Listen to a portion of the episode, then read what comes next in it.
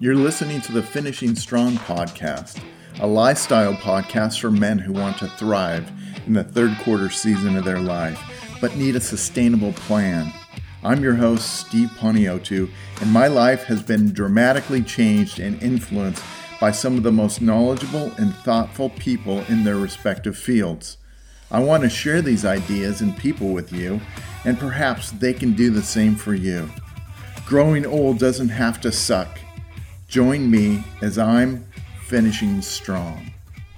This is episode one, and I am proud to have uh, Brian Sanders on. And he is the author, if you would, or the filmmaker of a new film out there called Food Lies. And um, before I explain it, I'm not going to explain it. I'm going to allow him to give his own bio and and and tell you how he came to make this movie and what he's doing and how it affects us and the food we eat and where we go. So, welcome, Brian. Tell us about yourself and how you came to where you are now, and then we'll go from there. awesome. Thanks, Steve. Yeah, I well, I guess I could do a quick recap of how I got here because it is a kind of a weird journey. I grew up in Hawaii and then I went to mechanical engineering school UCLA. And I think that got me a good technical background in science and logical thinking that kind of paved my way and got into tech and then got back into film. And around that time, my parents had uh, terrible health problems and we we grew up eating a pretty healthy diet. You know, we kind of followed the food pyramid. We didn't eat fast food much at all. You know, it was, a, it was a big treat to go out for fast food, but they just kept packing on the pounds in that belly area as they grew older. And pretty soon they both had chronic disease. And, you know, I lost my dad to prostate cancer, and my mom is at stage seven Alzheimer's, just unresponsive. And the more I looked into it, the more I realized that it was based on food like a lot of these diseases we think are genetic are actually metabolic disease. You know, you can talk about Thomas Seyfried, a great doctor, researcher looking at cancer as a metabolic disease, and Dale Bredesen looking at reversing and treating Alzheimer's with diet and lifestyle. And I actually talked to both of those people last weekend at a conference and interviewed them. But uh, they uh, through my health journey, you know, started off by my parents. I I myself got a lot healthier, even though I was in pretty good shape my whole life and athletic, and you know, I thought I was doing fine. But I think a lot of people out there think they're doing fine, and they don't realize how they could be doing. What what's the next level of health out there, or they're just plain not healthy, right, and need to make changes. But I think it was interesting for me to just be a normal sort of fit person and then go through so many changes once I started researching nutrition more and and practicing some of these changes and different types of food and cutting some things out. So that was very enlightening for me and I around the same time saw What the Health, that vegan film on Netflix and I just realized I had to do something about it. This is this is crazy. Like things people need to get this information and uh yeah so i started making this film and now we're we're basically done filming it and we're in post production so we're kind of just um kind of actually looking for some audit some crowdfunding help at that very end to finish it off but uh that's where we're at today. Well that's great. Brian this uh podcast is uh, really focused on men in their 50s and yes women and hopefully their their wives and and kids can listen too. But when did you start noticing your parents you know becoming metabolically unhealthy? And and where are they now? Are, are they how old are they and how are they um, doing now and and go from there? Yeah it I guess it started in their 50s where they were in pretty good shape. My dad used to run a lot and and then all of a sudden it just kind of catches up to you where they're just not as active anymore and and then you just see that belly start forming and a lot of people just think, oh, well, that's just getting older, but it it's not. That's not what getting older is about, and you know that, and we talked about that. Uh, so it, it was just a slow progression that you don't really notice, and I didn't notice. And I went off to college. You know, my parents were a bit older. Uh, my dad died from prostate cancer at seventy two, and my mom now is around seventy. So she's I mean, she's at the very end, but she's about she's pretty young for um, someone with Alzheimer's of this stage. Yeah. So yeah. Sorry to hear that. So with that, you, you said, what the heck's going on? And so that's my question to you. How did we get here? How did we think that that age, you know, you, we just age and we're going to get fat and we're going to have our joints aren't are, going to they're going to be creaky and and painful and and and those kind of things. And we just say oh that's just old age. How did we get here?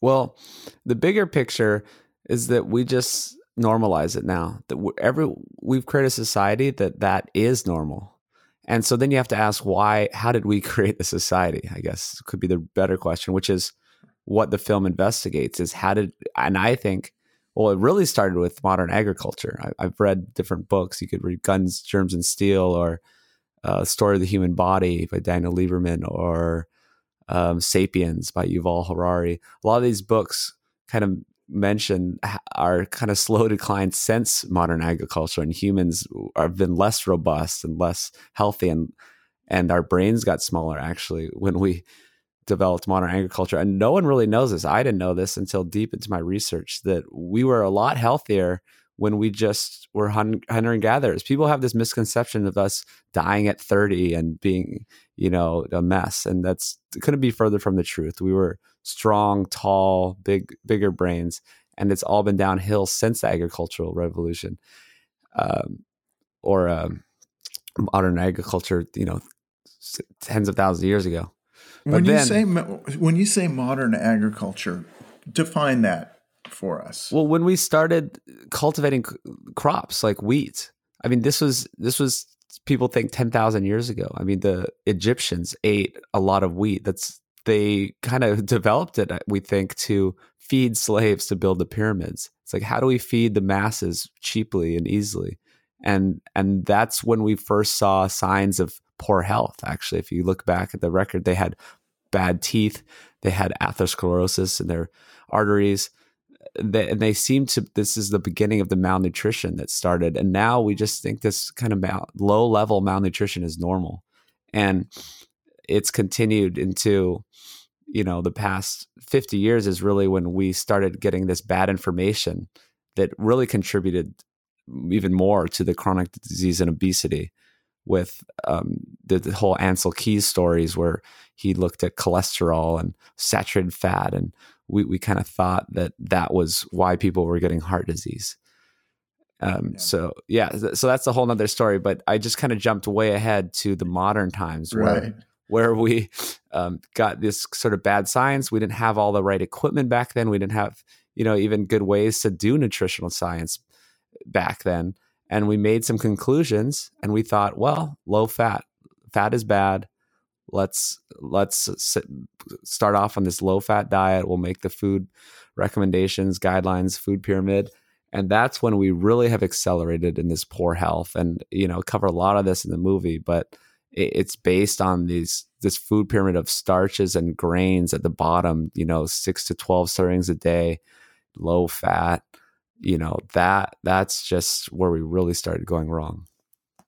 Right. Yeah and that you know begs the question of how we got fat and you know the great book by Taubes um, that you've studied and we've all read and and it really looks at that and explain that um, from from that point i mean from like the early 70s or even if you yeah. want to get into Ancel Keys um, that kind of thing. Because many of our listeners are just they they're not entrenched in this as you and yeah. I are.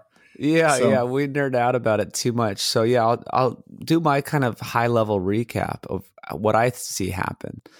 Just I've read I don't know, maybe a hundred books, and I've done so so much research and looked at this from all sides. But what I think really happened is around then we got every macronutrient wrong, right? The fat, carbs, and, and protein. We just kind of got each of those wrong, and there's a long story behind each. But you know, just so I just explained fat, right? We thought fat was bad, even though for all of history we've been seeking fat. Humans were fat hunters.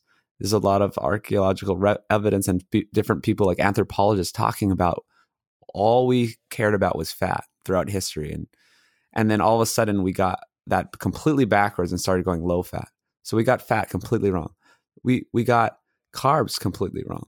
It went from us thinking in the 50s and earlier people knew carbs made you fat you know i've seen tons of these old advertisements through my research of you know, like woman, like housewives, you know, every, you know, everyone knows, you know, don't eat your bread.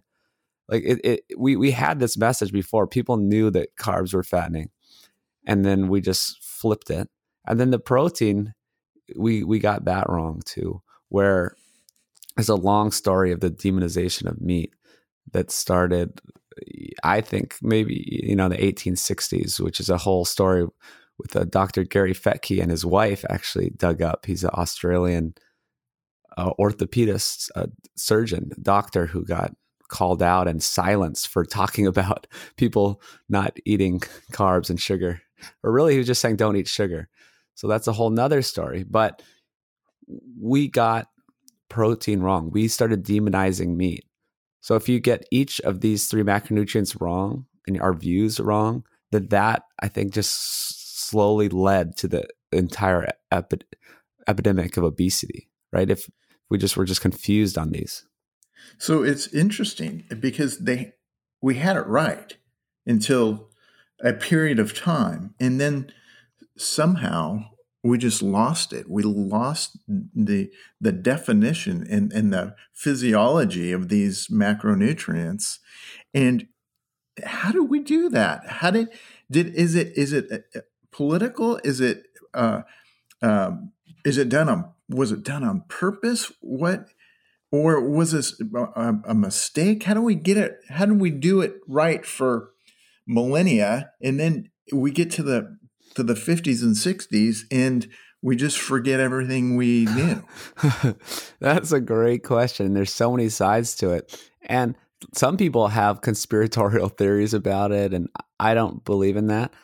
I believe that companies are just trying to make money. So a lot of this stuff, when we thought that fat was bad, that kind of gave the green light to make low fat products. So the big food companies started doing that. And that's that's just their operation. That's just what they do, right? They just make money. And they're like, hey, sure. oh, we can take all these cheap ingredients like flour and sugar and vegetable oils and there's it's so cheap. We'll make all these like bogus products, sell them to these the masses, and make tons of money. The the expensive foods are the protein, the you know the meat and the vegetables and the fish and the eggs. Like there's no real margin on those ingredients, so we're just gonna stuff a bunch of trash, sugar, oil, and gr- and grains into these products and make tons of money. And so that that was a huge factor there. And then I love this kind of idea of how we got fat as well is the dilution of protein that all these products the, if you've heard of the protein leverage hypothesis you humans eat until we get enough pro- protein kind of right it's like I, i'm going to eat until i get my portion of protein that my body needs so if you stuff a bunch of sugar refined oils and grains in there with these packaged foods then i'm just going to keep eating and they they taste so good and then I could still eat them because my body's not getting enough protein. So I'll just eat and eat and eat, and it's it's hard to get full off of these, right? So right. so that's so that's part of the whole problem with this packaged foods. Before I thought processed foods were bad because they have like preservatives in them, right? I thought that was the only reason why they were bad. It's like oh, well, they they had some like preservatives. And I think a lot of people think that. And of course, they're not good, but I, I don't think that's like the very small problem in processed foods. The real problem is the sugar, refined oils, and grains that are stuffed in, the diluting all the good stuff, right? The little bit of protein that's in it. That's why they're bad. Eh, I mean, I think the preservatives are the very, very small piece of that. So, so yeah, we we okay. There's so much to say about how, where we went wrong, but I think it's in general, it's this modernization in the 50s kind of was happening. So everyone thought that these these things, these convenience and this kind of new modern way of living, and they marketed to housewives like this is how you you know have a modern life and you have a ready to go dinner, and it's like use the microwave, and this is like the you know the cool new thing. And so we just got on this track where instead of for all of history, it was obvious you just eat real food. You just eat animals and your farm and you eat the vegetables and the whatever you can grow.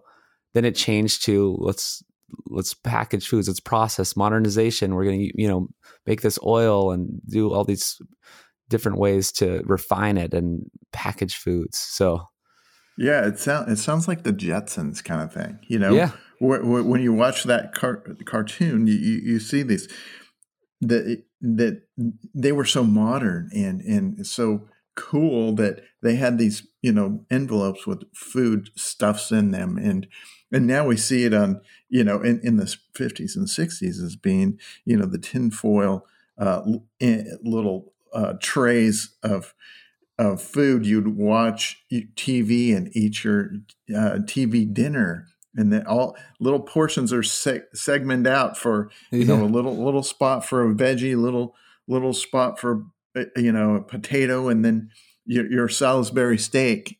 But all of that is processed, and this is this is the beginning of what you're talking about this this processed food epidemic, which is um, getting away from you know where where our ancestors came from and making and cooking um, real food with you know on the stove and not preparing these things in foils and and and TV trays and that kind of thing. So get into um, the scientific evidence, if you will, of what we should eat.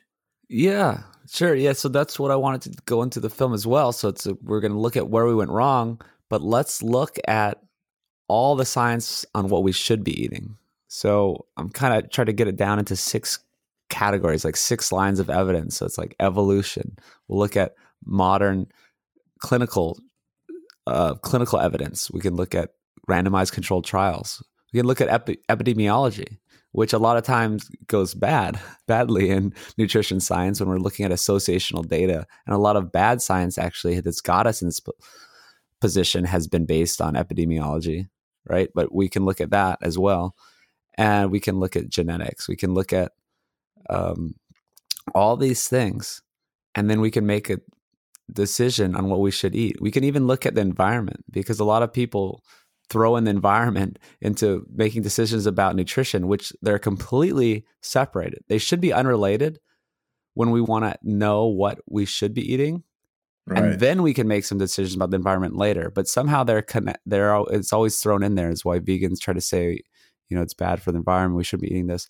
But you know what? I looked at this in the in the film as well. I went down this whole environmental path and i realized that it's it eating animals and cows is is actually good for the environment if it's done properly. And even the way we're doing it now is pretty pretty good actually. So so yes. So we can kind of go into each of those individually but it, it they all kind of line up to show that there is a certain way we should be eating and it's not one size fits all. I'm not trying to make some like kind of like propaganda film that's opposite of what the health and you know saying that everyone needs to do this way.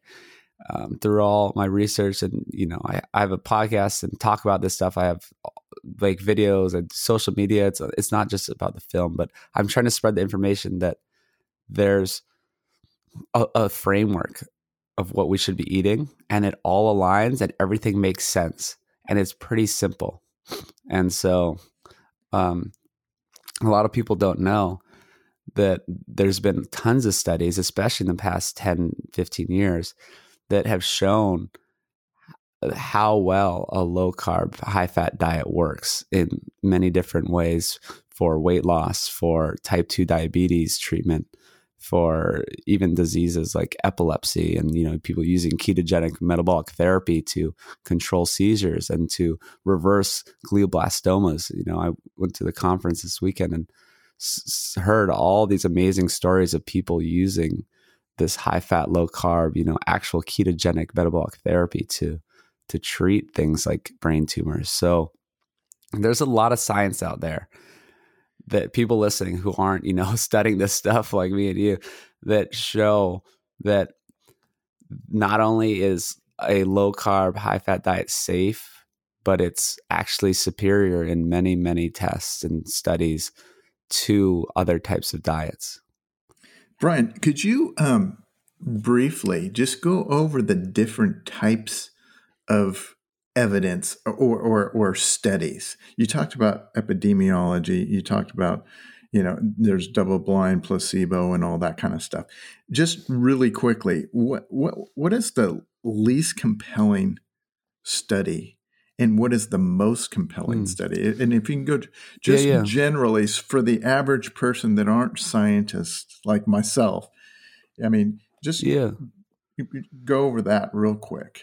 So you start at the bottom, which is just observation, just pure clinical observation, you know, just N of one stories, which which has the least weight, but they can be interesting and they can be used to draw conclusions, right? So a doctor just sees patients and they're like, huh, people are doing this and it's working. Then you can go into like epidemiology or associational data or these studies where they look population studies and they use food questionnaires and they ask people, what have you eaten and all that kind of thing right? So that we're just looking and we're we're looking at what people are doing and then we're making conclusions from that, right? Or not they're not conclusions, sorry. Absolutely not conclusions. We're making um, further questions observations, based, observation based on that right yeah uh-huh. yeah it's like oh wow that's interesting all the people who are eating uh, you know more vegetables are living longer hmm let's like look at that and then you get into randomized controlled trials and within those trials there's all you know different levels of double blind placebo there's yeah randomized there's all kinds of ones in there but the gold standard is these actual clinical trials that would be yeah and and randomized controlled double blind placebo. All those fancy words just mean that um, that's the best we can do to really isolate the variables and actually draw conclusions based on those Right. That's good. I mean, because and and and so when people see some of the headlines from you know newspapers or magazines, what sh- what should they look for um, when they just kind of peruse them? What are what are some of the buzzwords to say? You know, this is just observational or uh, epidemiological yeah. or something like that. Well, that's hard. Most stuff you read in the news is really biased, and a lot of times the the journalist or person writing the article doesn't even read the actual paper. But they always use words like lead to, or might cause, or are associated with, or tend to. Like a lot of these words, these kind of soft words that, and and they try to, they're trying to make money, right? They're trying to have these big headlines. Oh, meat, greater meat consumption leads, you know, could cause or is shown to you know have cause more cancer right? It's a, then you look into it and they it's not always true. There's a sort of a longer story if you look at absolute risk compared to relative risk right? So if say someone they say red meat causes cancer and uh, you look at it, it's like okay so 1% of people eat just to make an easy number 1% of people who eat who eat a normal diet get cancer, and one and two percent will will get cancer from eating meat. So that's they'll say it's double the cause because it went from one to two percent. But really, it was a right. test. Maybe they looked at 500 people, and you know, two extra people got cancer, and who knows why those two extra people got cancer? and then that so that two people changed it from 1% to 2% because you know it was a small sample size and then now the headlines are double the risk of cancer so you have to look out for these and it's pretty hard to you know actually find that unless you go look at the study so just just know in general on both sides right in anything you read just think, huh, well, are they trying to sell ads on this website? Um, you know, is just kind of think about it a little bit. Yeah, and and I think also is finding out who's doing the study, um, and you know who's putting this on, and because you know, in, in, a lot of those kind of studies, they're gonna they're not to publish something that they don't want out there, um, typically. But yeah, find out who's putting it on, where the money came from, and and that kind of thing would be helpful as well. I think absolutely. And pharmaceutical companies, they actually don't have to publish when they do studies. They don't even have to publish them if they don't go their way. So I didn't really know that either, which was really surprising. Is they can do all these trials and they have all these ways to manipulate them, and then if they don't go their way, they just won't publish them. So right, so it's really messed up. Right. So when you looked at all of these, and you and in, in the film, you you interview some of the you know top researchers and and top practitioners and people in nutrition and well respected in in this field and others. Um, what are some of the underlying um, theories of nutrition and um, that that you can just generally and we talk and you mentioned earlier you're you're not saying hey this is the best diet and everybody should do it. What are some of the principles that you learned from these guys? Yeah. Yeah i i mean that's what i've been trying to do is digest this information for it's been about four years i've been on this journey and maybe a year and a half of really digging in and and I yeah I found some conclusions, and it's the general things are what people don't eat. This is universal, is the things I keep talking about sugar, refined grains, and vegetable oils. That is universally from all sides, from Weston Price, you know, a doctor who went around the world studying populations in the 1930s. And what he what he found, all the healthiest populations, they didn't eat refined grains, sugar, and vegetable oils. Everything uh, really aligns around this. So that's the one thing you should stop eating is those things. And that's all what's in processed foods and fast foods. So, and then what what are people doing correctly?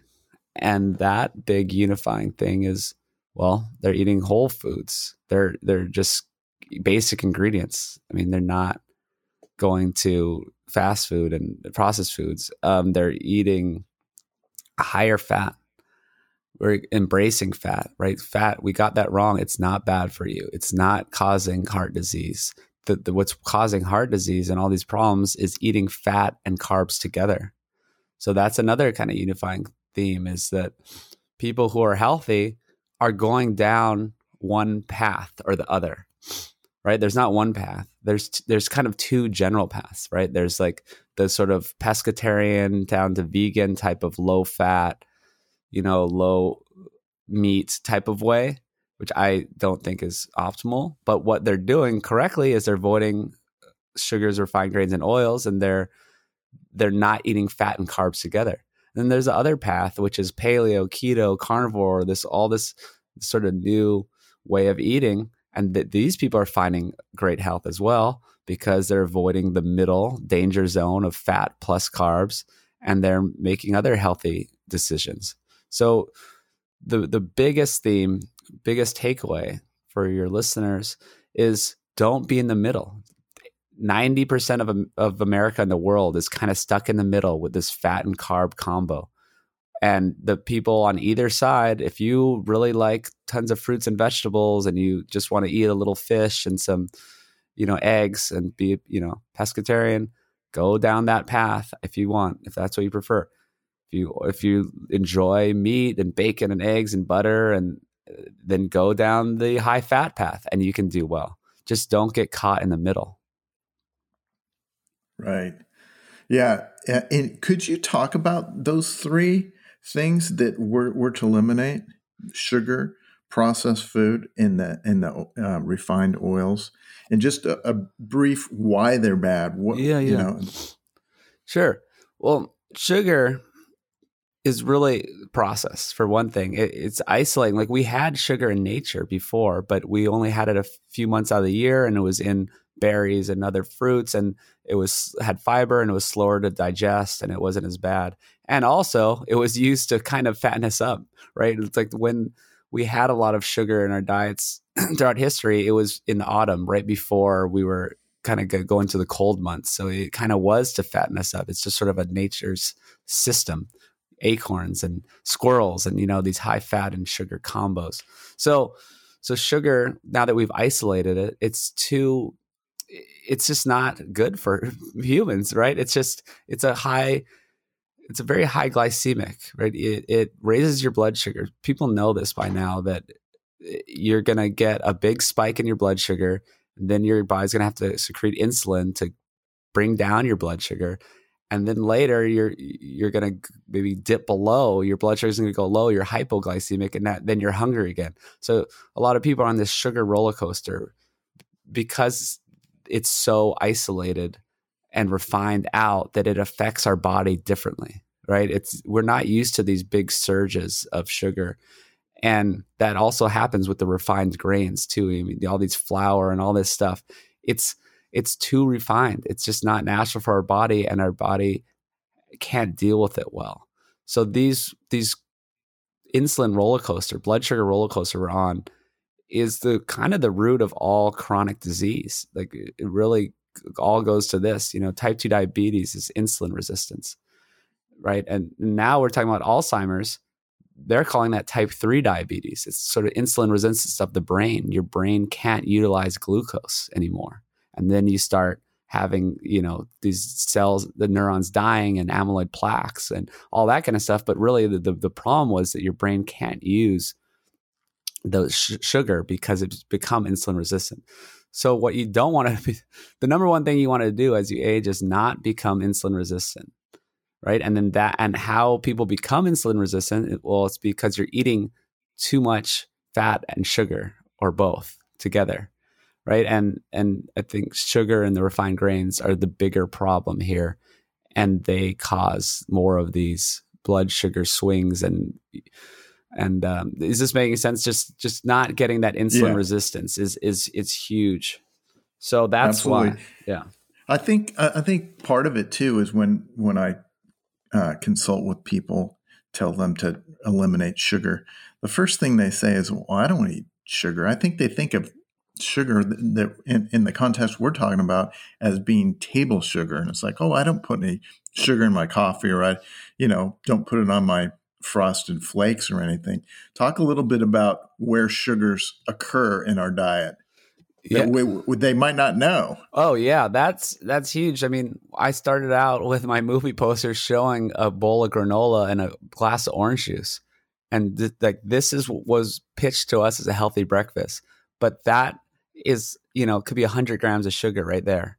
The granola stuffed with sugar. Honey, there's so many. If you look at an ingredient list, it's all hidden too, where it, it's not just going to say sugar. It says, you know, uh, fruit, you know, using different fruit juice extracts, or there's molasses or honey or you think oh well i'm using honey you know it's all natural but it's still sugar. There's so there's so many ways i wish i had a list in front of me. You can google this too it's like how many different versions of sugar there are that are stuffed in your food that you don't know about and there's all these different names. I just can't think of them right now off the top of my head but just be be be wary of that like you don't realize that just because you're not seeing the sugar that a lot of sugar is stuffed in there and and fruit, like say dried fruit in the granola or a trail mix. That's there's so much sugar in there that you're not even realizing. So yeah. And we have to think of it as energy, you know, and and, and you know, and you talked about the macros, and the the picture I get is is sh- sugar, and and comes and most of it comes from plant sources, um, and then there's another form of energy as well that you mentioned, and that's fat.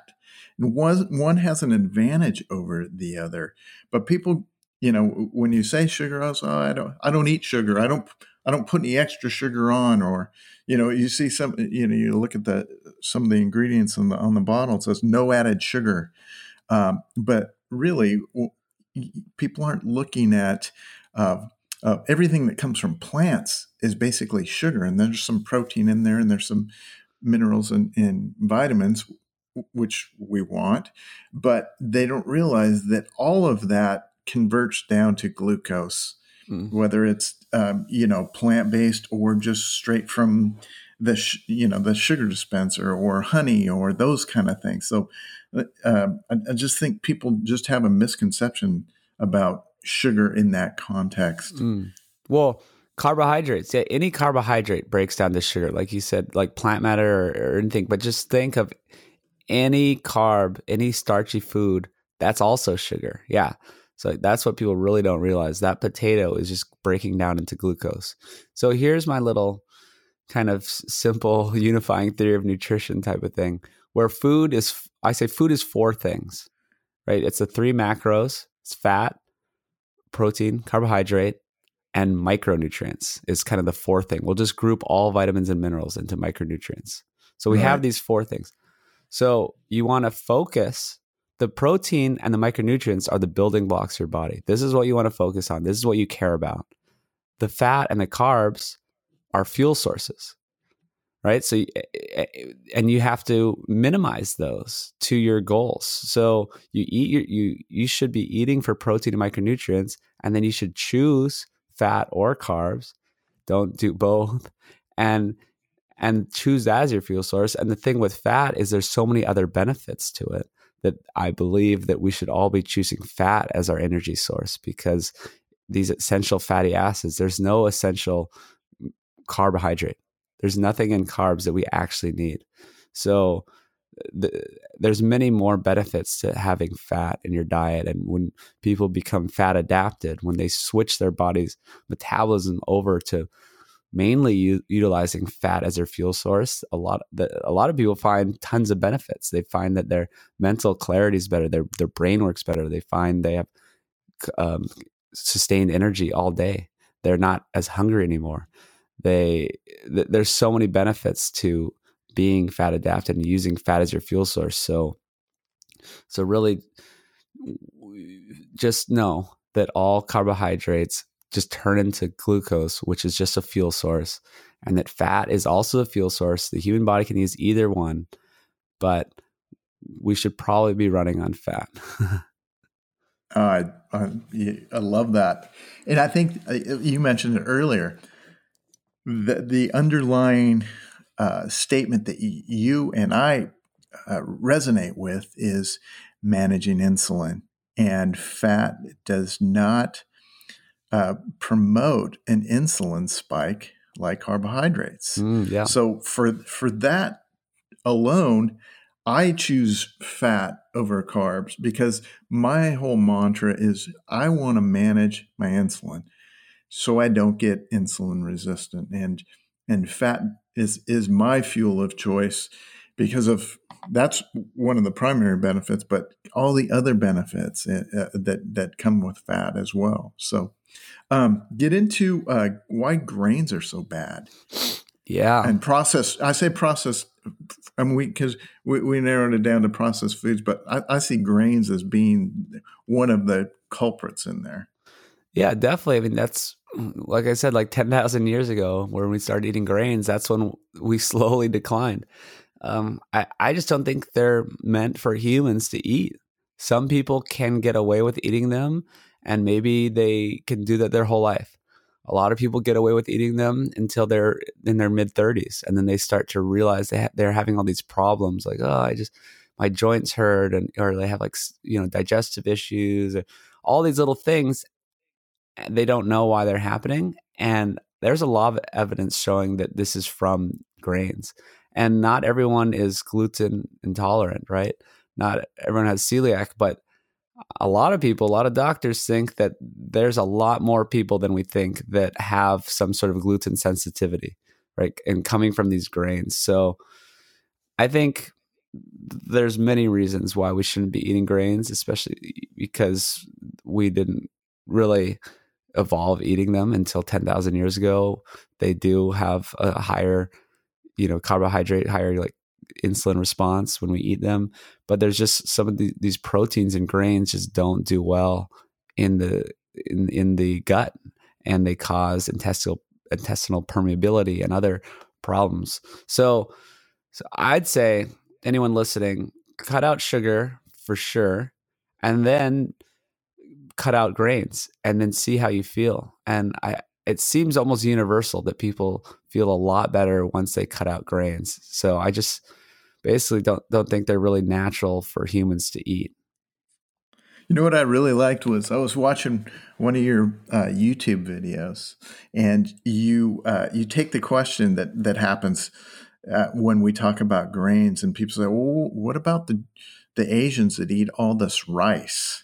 And you tackled that uh, in a video that was awesome. Can you just explain that? What's going on in Japan? Yeah, uh, with our perception of oh, the Japanese eat so much rice. Why you know why aren't they obese and all that? Yeah, yeah. I actually, yeah, I went to Japan and I made a video. I, I recorded all this footage of how much meat. All they care about is fat, fat, fatty meat, fatty fish, wagyu, and toro. Toro is a fatty tuna everywhere. That's all they. That's like their prize foods. And pork. They think a lot of people around Asia they like consider pork a, a longevity food. And I mean, of course, they do eat rice. Yes, but that's mainly for the the sort of the the people with less money. It's kind of like this cheap filler that they eat. Um, if if you don't have a lot of money to get the real stuff, which is the fish and the meat and the vegetables, so so also they don't eat a ton of sugar, right? So you can handle some rice, especially if you evolved eating it. I mean, people in Asia have been eating it for a lot longer than than we have, and you know, yes, you can tolerate some of that and, and they're kind of well adapted for it, but they're not eating a bunch of sugar and they're not eating a bunch of flour and they're not eating a bunch of vegetable oils. And when they did start eating those, they actually got really sick. You know, once they started introducing sort of these more Western foods, they do have tons of of heart disease and stroke and some other stuff now, and they have type two diabetes, and they're just not as obese as us. Um, but so so for one thing, they're having their own health problems more recently, and two, when they were doing pretty well throughout history, a lot of people like if you've heard of the blue zones, you know, people talk about oh these people in Okinawa they they live so long, and they eat rice or they eat potatoes. Okay, well they're not eating a bunch of sugar and refined grains and vegetable oils. They're eating some rice and fish and vegetables, and they're eating in moderation right? They also have this thing called Hara Hachi Bu, which means eat till you're 70% full. So, so there, there's many other healthy things that they're doing, and oh, they're active. They're, you know, they have a strong sense of family. They, you know, exercise. There's a, there's a lot of stuff there. So, just telling me that they eat some rice and that that we all should be eating rice is doesn't really make sense. Right. Yeah, you did a great job on that video, and I encourage everybody to go to your your page and and um, you got some great videos there. Talk about the the third of the the the cult, the bad culprit, and that would be the seed oil. Yeah, yeah, we didn't get to that one yet. Um, I had a really interesting podcast with a guy named Tucker Goodrich, who is sort of another kind of engineer type guy that just studies a, a lot of this stuff. And, and there's a lot of people, really universally, when I've talked to all these experts, they all go to the seed oils as a huge problem, something that we haven't really thought about that that could be one of the biggest causes of chronic disease and these problems we see. And it's funny because we we thought that saturated fat was bad, so we replaced. We thought it was so healthy to replace it with these vegetable oils, and I think it really backfired. And so, in, so just to give an overview, vegetable oils are actually industrial seed oils. These are these polyunsaturated fatty acids. These are not natural for us to be eating. Right? We only introduced these in I think it was 1865 was the first vegetable oil made, and really it didn't come into the mainstream until 1917, maybe with uh, Crisco. I think came around then, and these uh, um, basically they had all this cotton seed oil that was left over. They're processing cotton and they're like, huh, what do we do with this? These seeds, let's mash them into oil and do all these refining processes is crazy industrial process to get the oil out. And then they used to use it for, say, machinery and other stuff. It was just for, it was an industrial oil.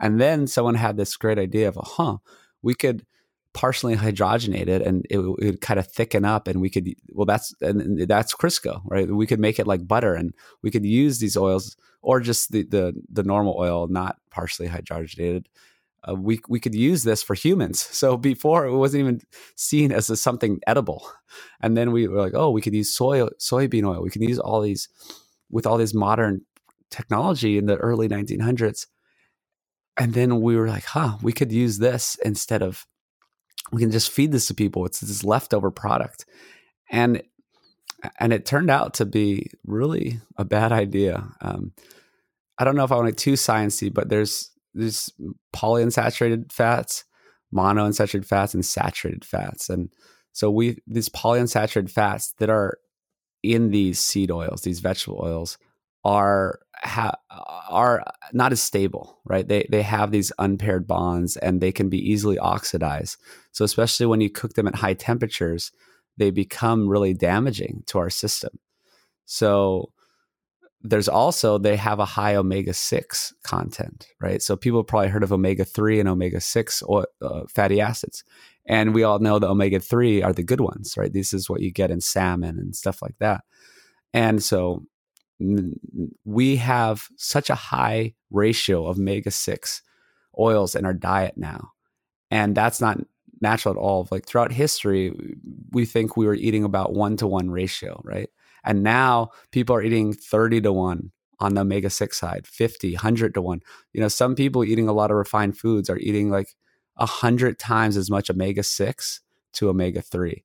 And that's when problems start to occur. So now you so you have this high omega 6 ratio, you have this highly refined uh, unnatural oil and you have these polyunsaturated, you know, these this different type of fat that is easily oxidizable. And that's where a lot of people think is the real cause of heart disease and a lot of this these problems. So when you couple that with with uh, high insulin from from carbohydrates, it becomes a, a, a disaster, right? Exactly. It's a perfect combo. It's how this is why we have heart disease. This is why we have all these chronic diseases. You're having this killer combo of this oxidation, inflammation, the stuff coming from the um, you know omega six and from fructose, and and then you couple that with the insulin resistance and the blood high blood sugar, and then you're getting arterial plaques. You're getting insulin resistance. You're getting all the all the diseases of civilization that we never have had before, and it's so obvious because these all popped up when we in modern society and and these these are the things that we've never done before. We've never refined sugar and we've refined flours and refined oils before. And so obviously this is why. Yeah and it's crazy and it, and it part of it well one of it is is money but the other part too is longevity um, on in shelf life at the grocery store. That's why they refined all this. I mean, you look at the flour in you know the early 1900s, uh, 1920, the flour, bleaching the flour so it can last on the shelf. Same time, they're they coming up with Crisco. They're taking all taking all of the nutrients and the good stuff out, eh, so it can last on the shelf. And um, and and really we're paying the price for that now. And so uh, it's good that you got to cover those. And and so again those three things sugar form of carbohydrates processed food and grains and then the seed oils. I mean if nothing else between you know the spectrum of diets from carnivore and and zero carb to vegan uh, if if we can agree on one thing and be eliminating those three things would you agree? Absolutely. That's that's the biggest takeaway. Just do that. You're gonna find a lot of health. And then yeah i mean then once you do that for a few months and years and you want to get more in tune with your body and do some more changes and yeah there's a whole nother level and we and, and yeah, continue your journey, but start with that. So I want to I want to uh, move more into um, the positive side. How do we get? I want the word that comes to my mind is performance. How do we get the most performance out of food? And and and I know that's kind of a weird statement, but um, I'm getting.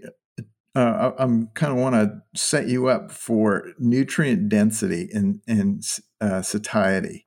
Talk mm. about protein. One of protein is my favorite uh, macronutrient. It's just you know I tell people focus on protein. So talk about nutrient density and satiety, and then talk about the demon demonization of meat, and and then we'll go to uh, you know the environmental aspects and hmm. that kind of thing.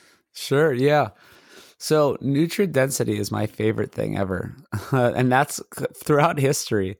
That's what humans always ate for. We ate for nutrient density. We knew it inherently. It was just it was just how we lived and it's you know through trial and error and our human ingenuity we we figured all these things out and everything we did was about nutrient density. And what nutrient density means is how many bioavailable, complete, essential fatty acids, amino acids, vitamins and minerals are in food compared to how much energy there's in food. Energy could be carbs or fat, just empty calories. So you want the most protein, good fats, and vitamins and minerals in your food and the least amount of extra junk. Okay. So what are those foods? Well, that's basically all the animal foods. They're all the most bioavailable nutrients, right? Your body can use them. They're the, all the most complete proteins that your body needs. I mean, a lot of the, the, plant proteins, people say, oh, well, you can eat beans. There's so much protein. Okay, these it's not a complete protein. It doesn't have the full amino acid profile, and it's also a whole bunch of extra energy, right? In that beans, there's a whole bunch of extra carbohydrate. So you, you'd have to eat so many beans to get enough protein, and then you're gonna get fat because you're eating so much extra carb. So you want to eat foods that have complete proteins complete fatty acids. and these are all the animal foods. And then there's some other, you know, low sugar produce. So the other good stuff would be herbs, um, you know, like spinach and kale. You know, although some of these things have actually anti nutrients in them, which is a whole other story. Of well, a lot of people eating a lot of raw spinach and kale, they're getting kidney stones, right, because of the high oxalate content. So that's a whole nother story. But just know that you know these these sort of leafy greens, these low sugar fruits, um, and and all the animal foods, all, you know, meat, fish, eggs, butter. I mean, these are the most nutrient dense foods you can eat, and liver is is the most. It, liver is so nutritious. All these organ meats, uh, our ancestors ate a lot. They focused on all the, the bone marrow, the brain, the heart, the kidney. They ate all the bits and pieces. And sometimes they would even give the muscle meat to the dogs.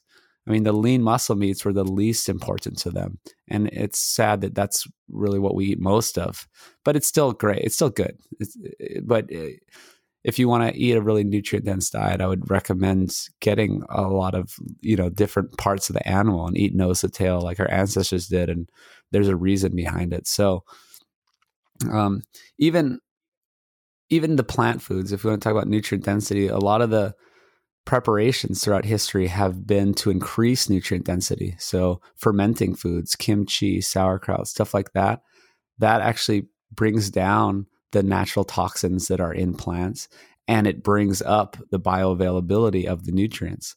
So I like to eat a lot of um, animal foods and a lot of fermented vegetables. I, I think those are r- really beneficial.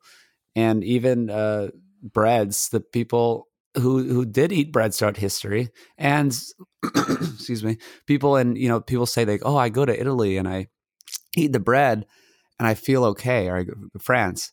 Well, they're they're kind of using these more natural processes of making breads, and they're you know maybe not stuffed with glyphosate, you know, these Monsanto chemicals, and they ferment the grains, and if you ferment them overnight, and then you get a lot of these nutrients, anti nutrients out of it and you make the good stuff more available to the body.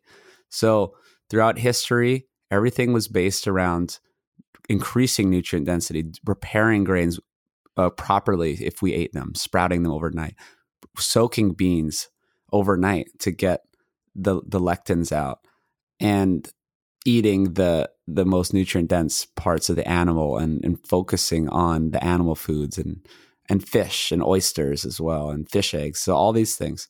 So that's the most we've always gone for nutrient density. And then the crazy thing is everything in the past 100 years we do decreases nutrient density.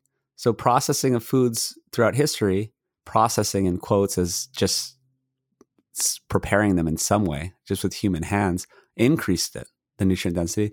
Now everything we do decreases the nutrient density. Like we talked about, we're just increasing shelf life and increasing profit and stuffing a bunch of refined grains, oils, and sugars in there. And all that does is decrease the nutrients in our food. So um, it yeah. is amazing. it, it's amazing. Um, when I, am sure you when you came to the realization that you're on the wrong path eating wise and when when uh, and myself the same thing. What really uh, came to light was nutrient density and and and really looking at what we're eating and why we're eating these foods.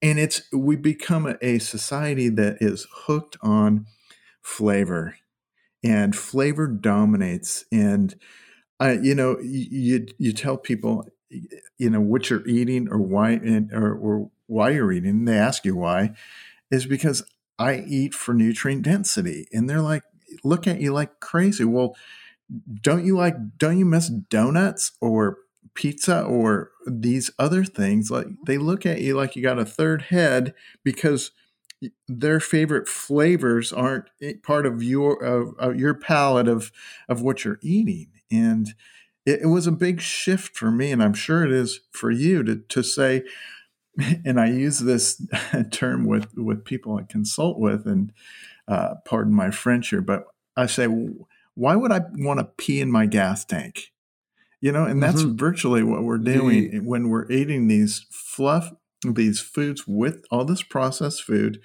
um, like you said, it, it processed and and uh, denatured and and with nutrients ripped out of them for shelf life. Why would I put that in my food uh, in my body when I can have you know a steak or or ground beef or fish or liver? I mean, that's why I say talk about performance food. Yeah. That, that's performance food. The other fluff and all the sides you get, and that's what drives me crazy. You try and go to a, a barbecue place, it's you, you, get a you know six six or eight ounces of you know brisket or something, and then you, you get three sides with it. It's like I don't want sides. I just want the meat.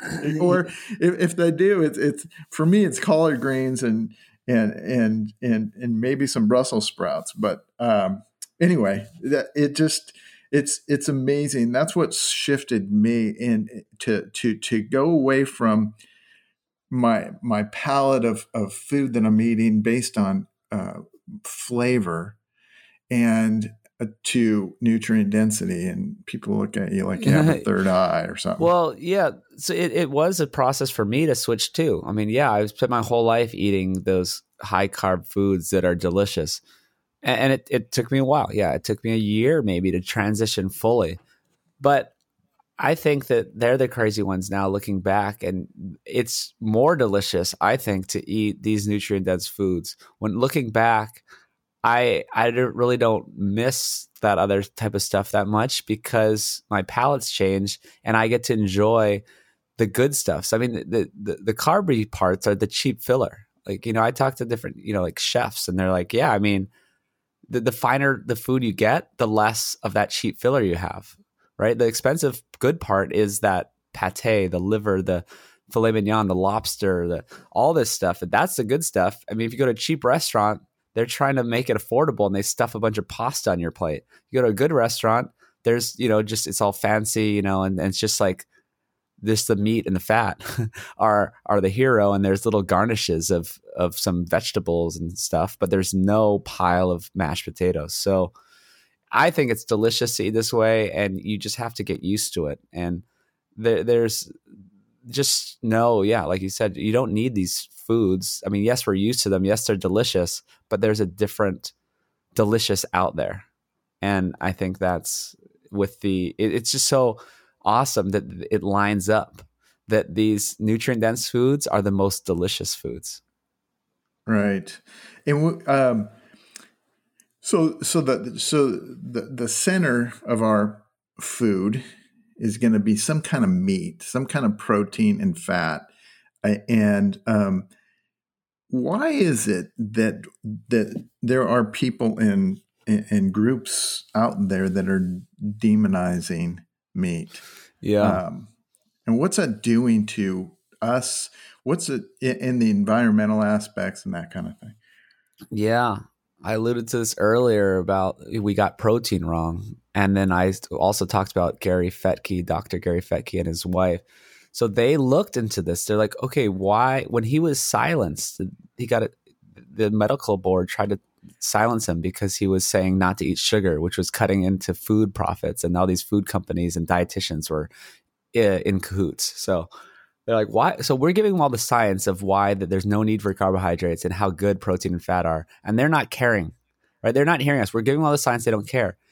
And then they started realizing, hmm, there's there's an agenda here. There's there's a bigger story of why people think that meat is bad and it traces back to the 1860s and it's really crazy if you look into it, it, it I, I i keep going back of like how like the hippies oh they they thought meat was bad.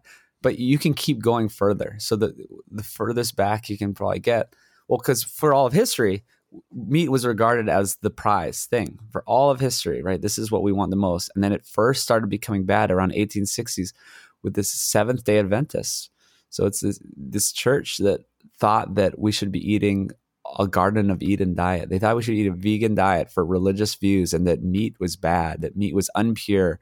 And I shouldn't get into all the details of the story, but there's a woman who just, she had like visions. Like basically, this was around the temperance movement where women were sort of didn't have as many rights and hus- their husbands were beating them. And they thought that that red meat was the problem. They thought it was alcohol and red meat, and it probably was alcohol, but it wasn't red meat. They, so they, they, she thought that red meat made men angry and violent, and that it was unpure.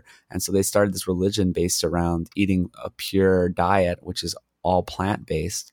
And he, they actually got John Harvey Kellogg involved when he was young, and and he's you know invented cornflakes and all this cereal, and so they he was involved in this where they just we're promoting eat not not eating meat and eating these grains and these whole grains and this this sort of cereal based diet that was supposed to be more pure.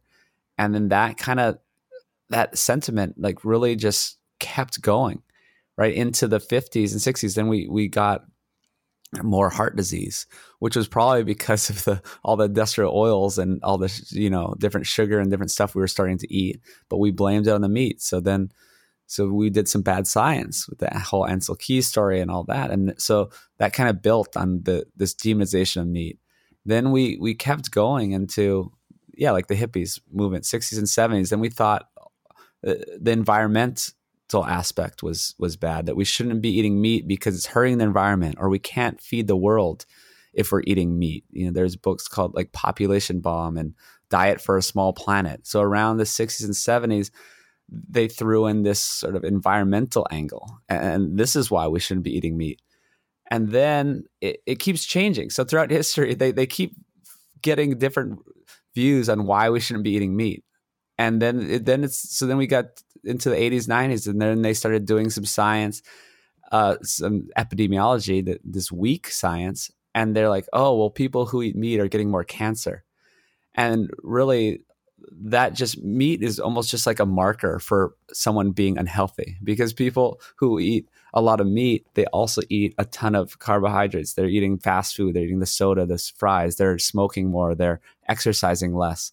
So it's no wonder that that correlates to people who who maybe get a little more cancer.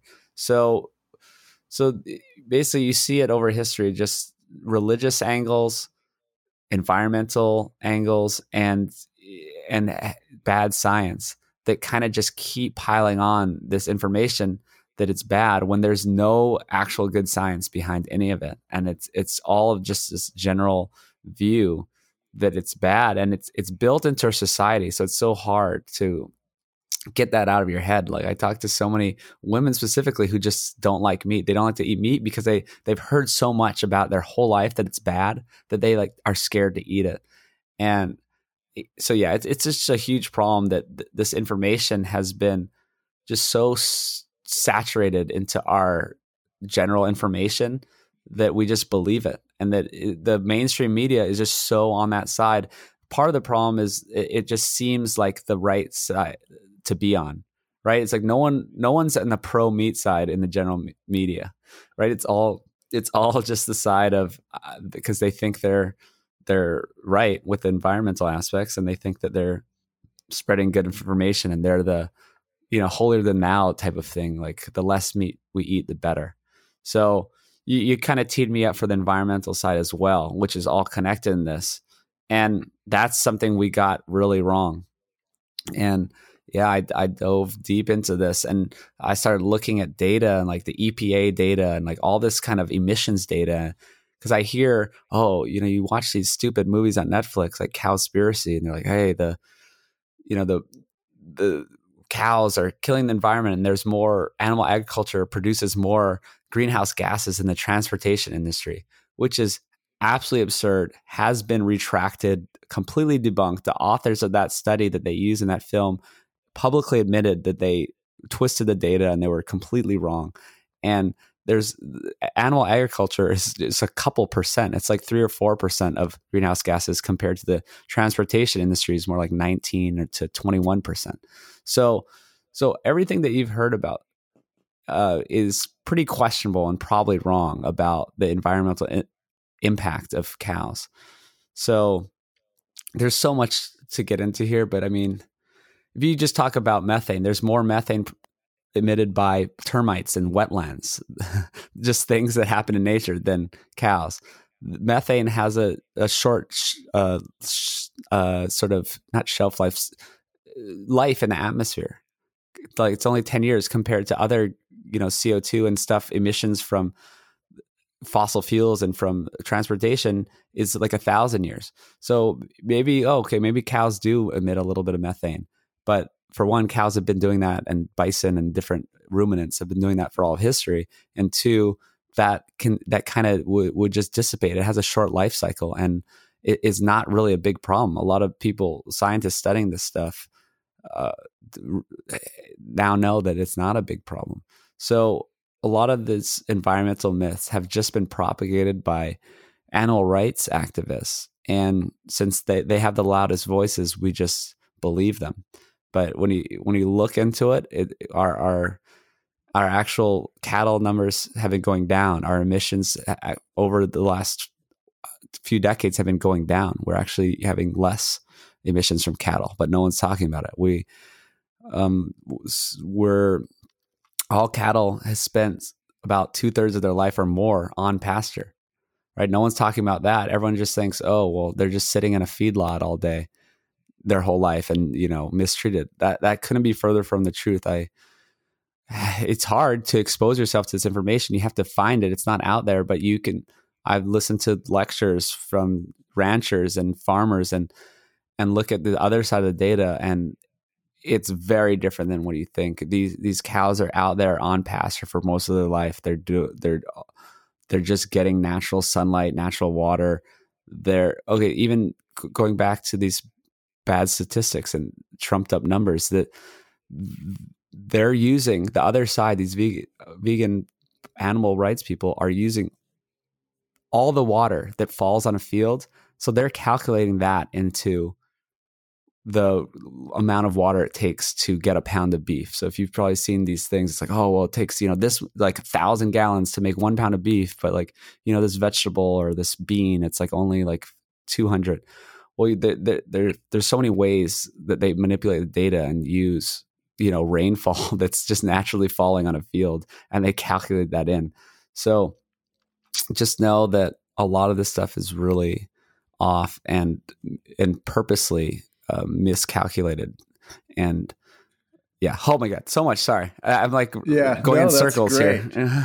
if if if there uh, um, is there a book out there if we can direct somebody to to talk about that animal agriculture? Well or i know. There mostly? yeah well there's there's there's people like dr peter ballerstedt. If you can look up i did a podcast with him. My podcast is awesome. peak human um, he's spreading this information. You find him at Grass Based. So mm-hmm. uh, you find him, Dr. Frank Mitloehner. He works out of UC Davis. He's uh, you can look him up. Uh, we can link to this in the show notes. But uh, there's uh, there's a book called Grass Fed Nation I read, which is great. It's kind of out of more in, in, England, but talking about how they're using small mixed farms. Um, like going back to the way we used to do things with you're, you're getting f- animals ruminants, you know, cows and sheep and stuff like that on, the lands with the plants, and you're, you're growing them together and in perennial instead of annual uh, plants, right? So that you're not tilling the soil and you're not doing this monocultures, you know, of just large fields of just one, you know, corn, wheat, and soy. You're you're doing smaller farms with animals mixed in, and the animals put nutrients and nitrogen back in the soil you know and if you do it correctly you're it's a perfect harmonious cycle that actually builds soil health and sequesters carbon you're getting carbon back in the soil using animals like cows when the the vegan propaganda people are telling you that it's the opposite so I think Gabe Brown too. You can look up Gabe Brown. He has a TED Talk. He's a North Dakota farmer, uh, and I think he has a mm-hmm. book out soon. I'm going to talk to him soon. I talked to him a while ago. He's great. And um, Allan Savory has a TED Talk as well. He's this okay. great guy.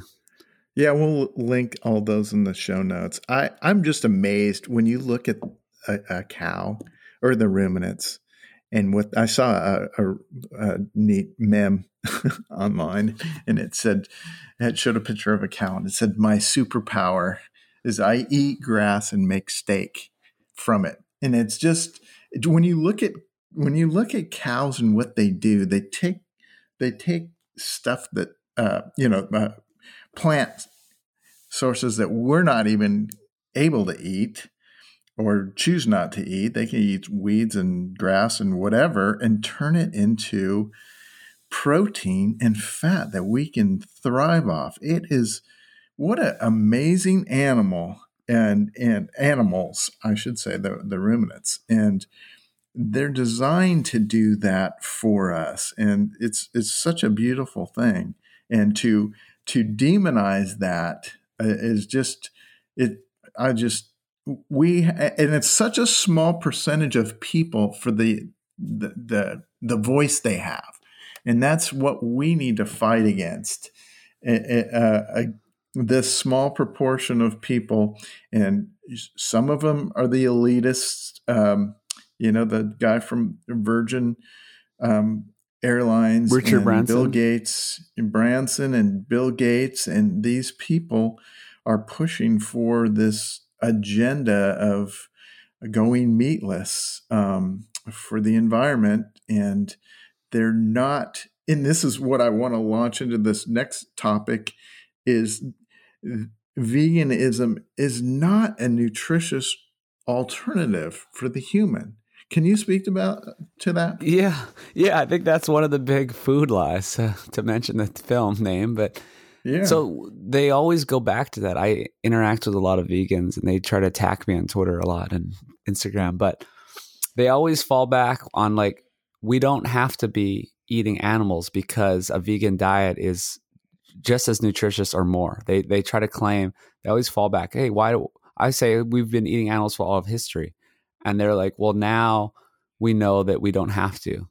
And I think that's totally false. So a lot of people do a vegan diet and initially they feel better. And because of course they cut out so much trash and junk food. So yes, you're going to feel better. But you, when you go beyond that, it always seems to disintegrate. Your health always seems to fail. There's very few people that really do well on a vegan diet for more than a couple years, and it's, it's because the the nutrients in the food is not as bioavailable. This is not an opinion. This is hard science that plant foods do not have as bioavailable nutrients as animal foods. There, there's no way around it. So they're they're trying to get it all by eating tons of plants, tons of different ratios and you, you know to do it correctly you'd be have to have to have a spreadsheet of what you're eating each day and a scale and trying to weigh it all out and get all the you're like you're going to be eating like fermented natto you know fermented soy like this gross tasting thing that's like you'd be eating algae you'd be eating uh, you know a million combinations of of different foods trying to get the nutrition profile that you could just get with a simple piece of steak and like an egg or something. So um, it, it's just it's it's not nutritionally complete.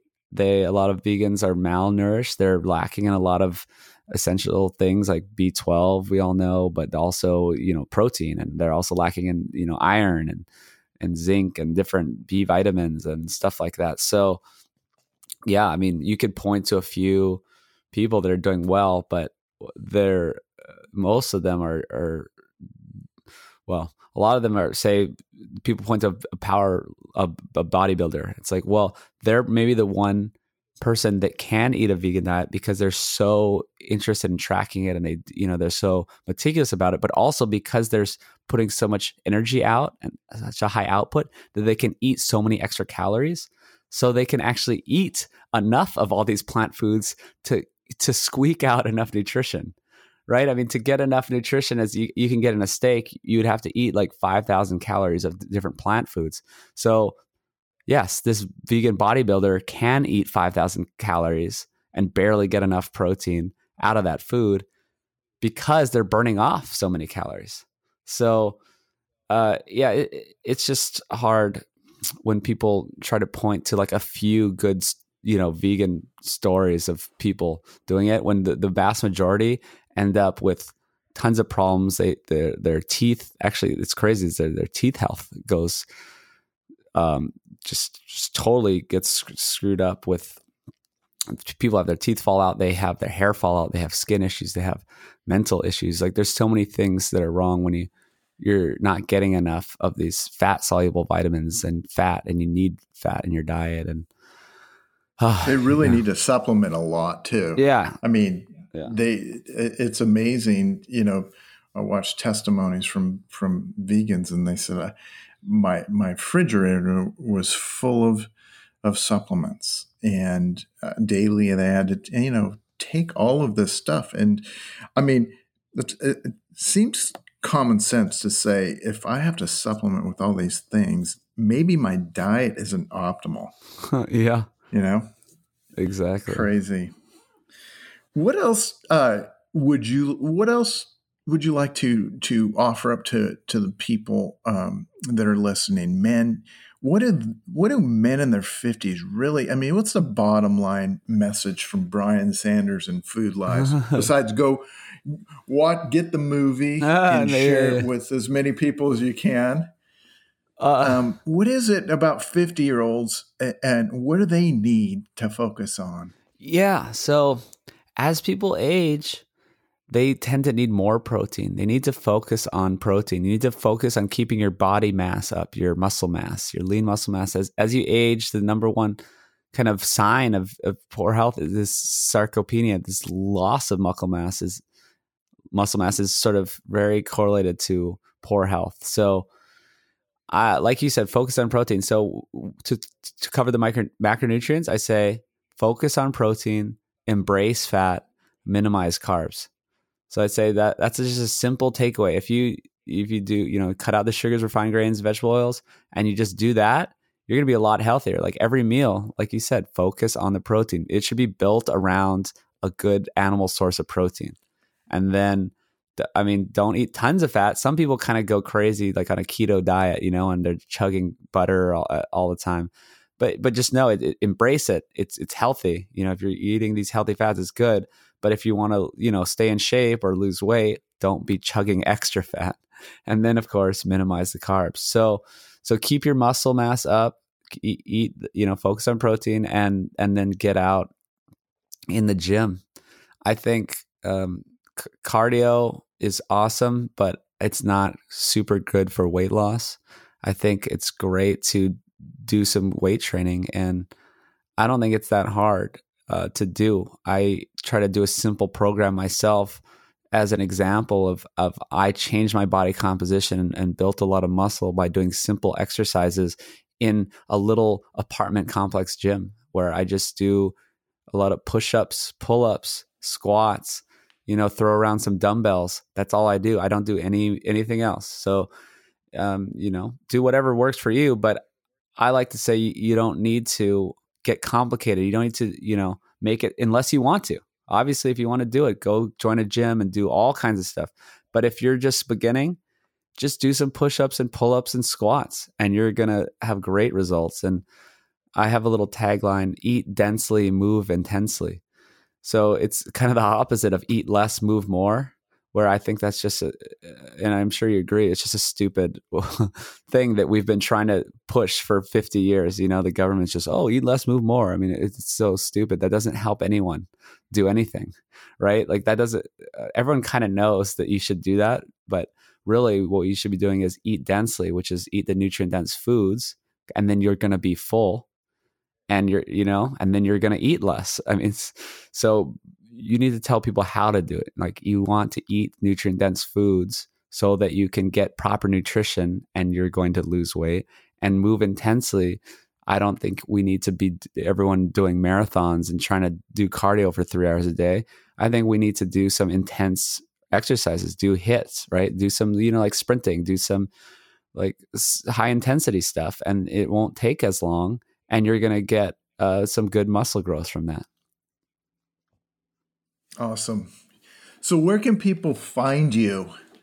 And you know all your links and all that kind of stuff, and what's coming up for you next? Oh yeah, well, I just kind of launched my company called Sapien. So my whole thing is based around human, like what are humans supposed to be doing? So sapien.org has all my stuff. It has links to the Food Lies film, has links to the Peak Human podcast, which you can find anywhere podcasts are available uh, I interview all the top experts, like you said, that are in the film and and not in the film, um, and I've gotten to do great in depth episodes with them.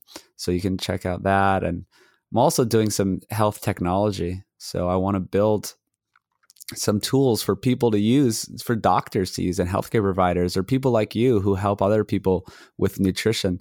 Um, we're building apps that that track your weights. You know, you can use a smart scale and it, it, can go, your weight can go straight into the app and then your health coach or your doctor can see that each day and, and you're, you're staying accountable and you can measure your ketones if you want, or your blood glucose or um, text your, your, your health coach, your doctor. So it's, it's a communication tool that, that I'm building. And I think that is going to be really useful for, for healthcare providers and patients to stay in touch and and I, am just really excited about that is is going beyond just the film and the podcast is you know trying to build something that people actually need and that will will help them instead of some other sort of like keto supplement or something you know that people are doing right man that's that's great work thank you for doing that and contributing to to the community in, in that way, making tools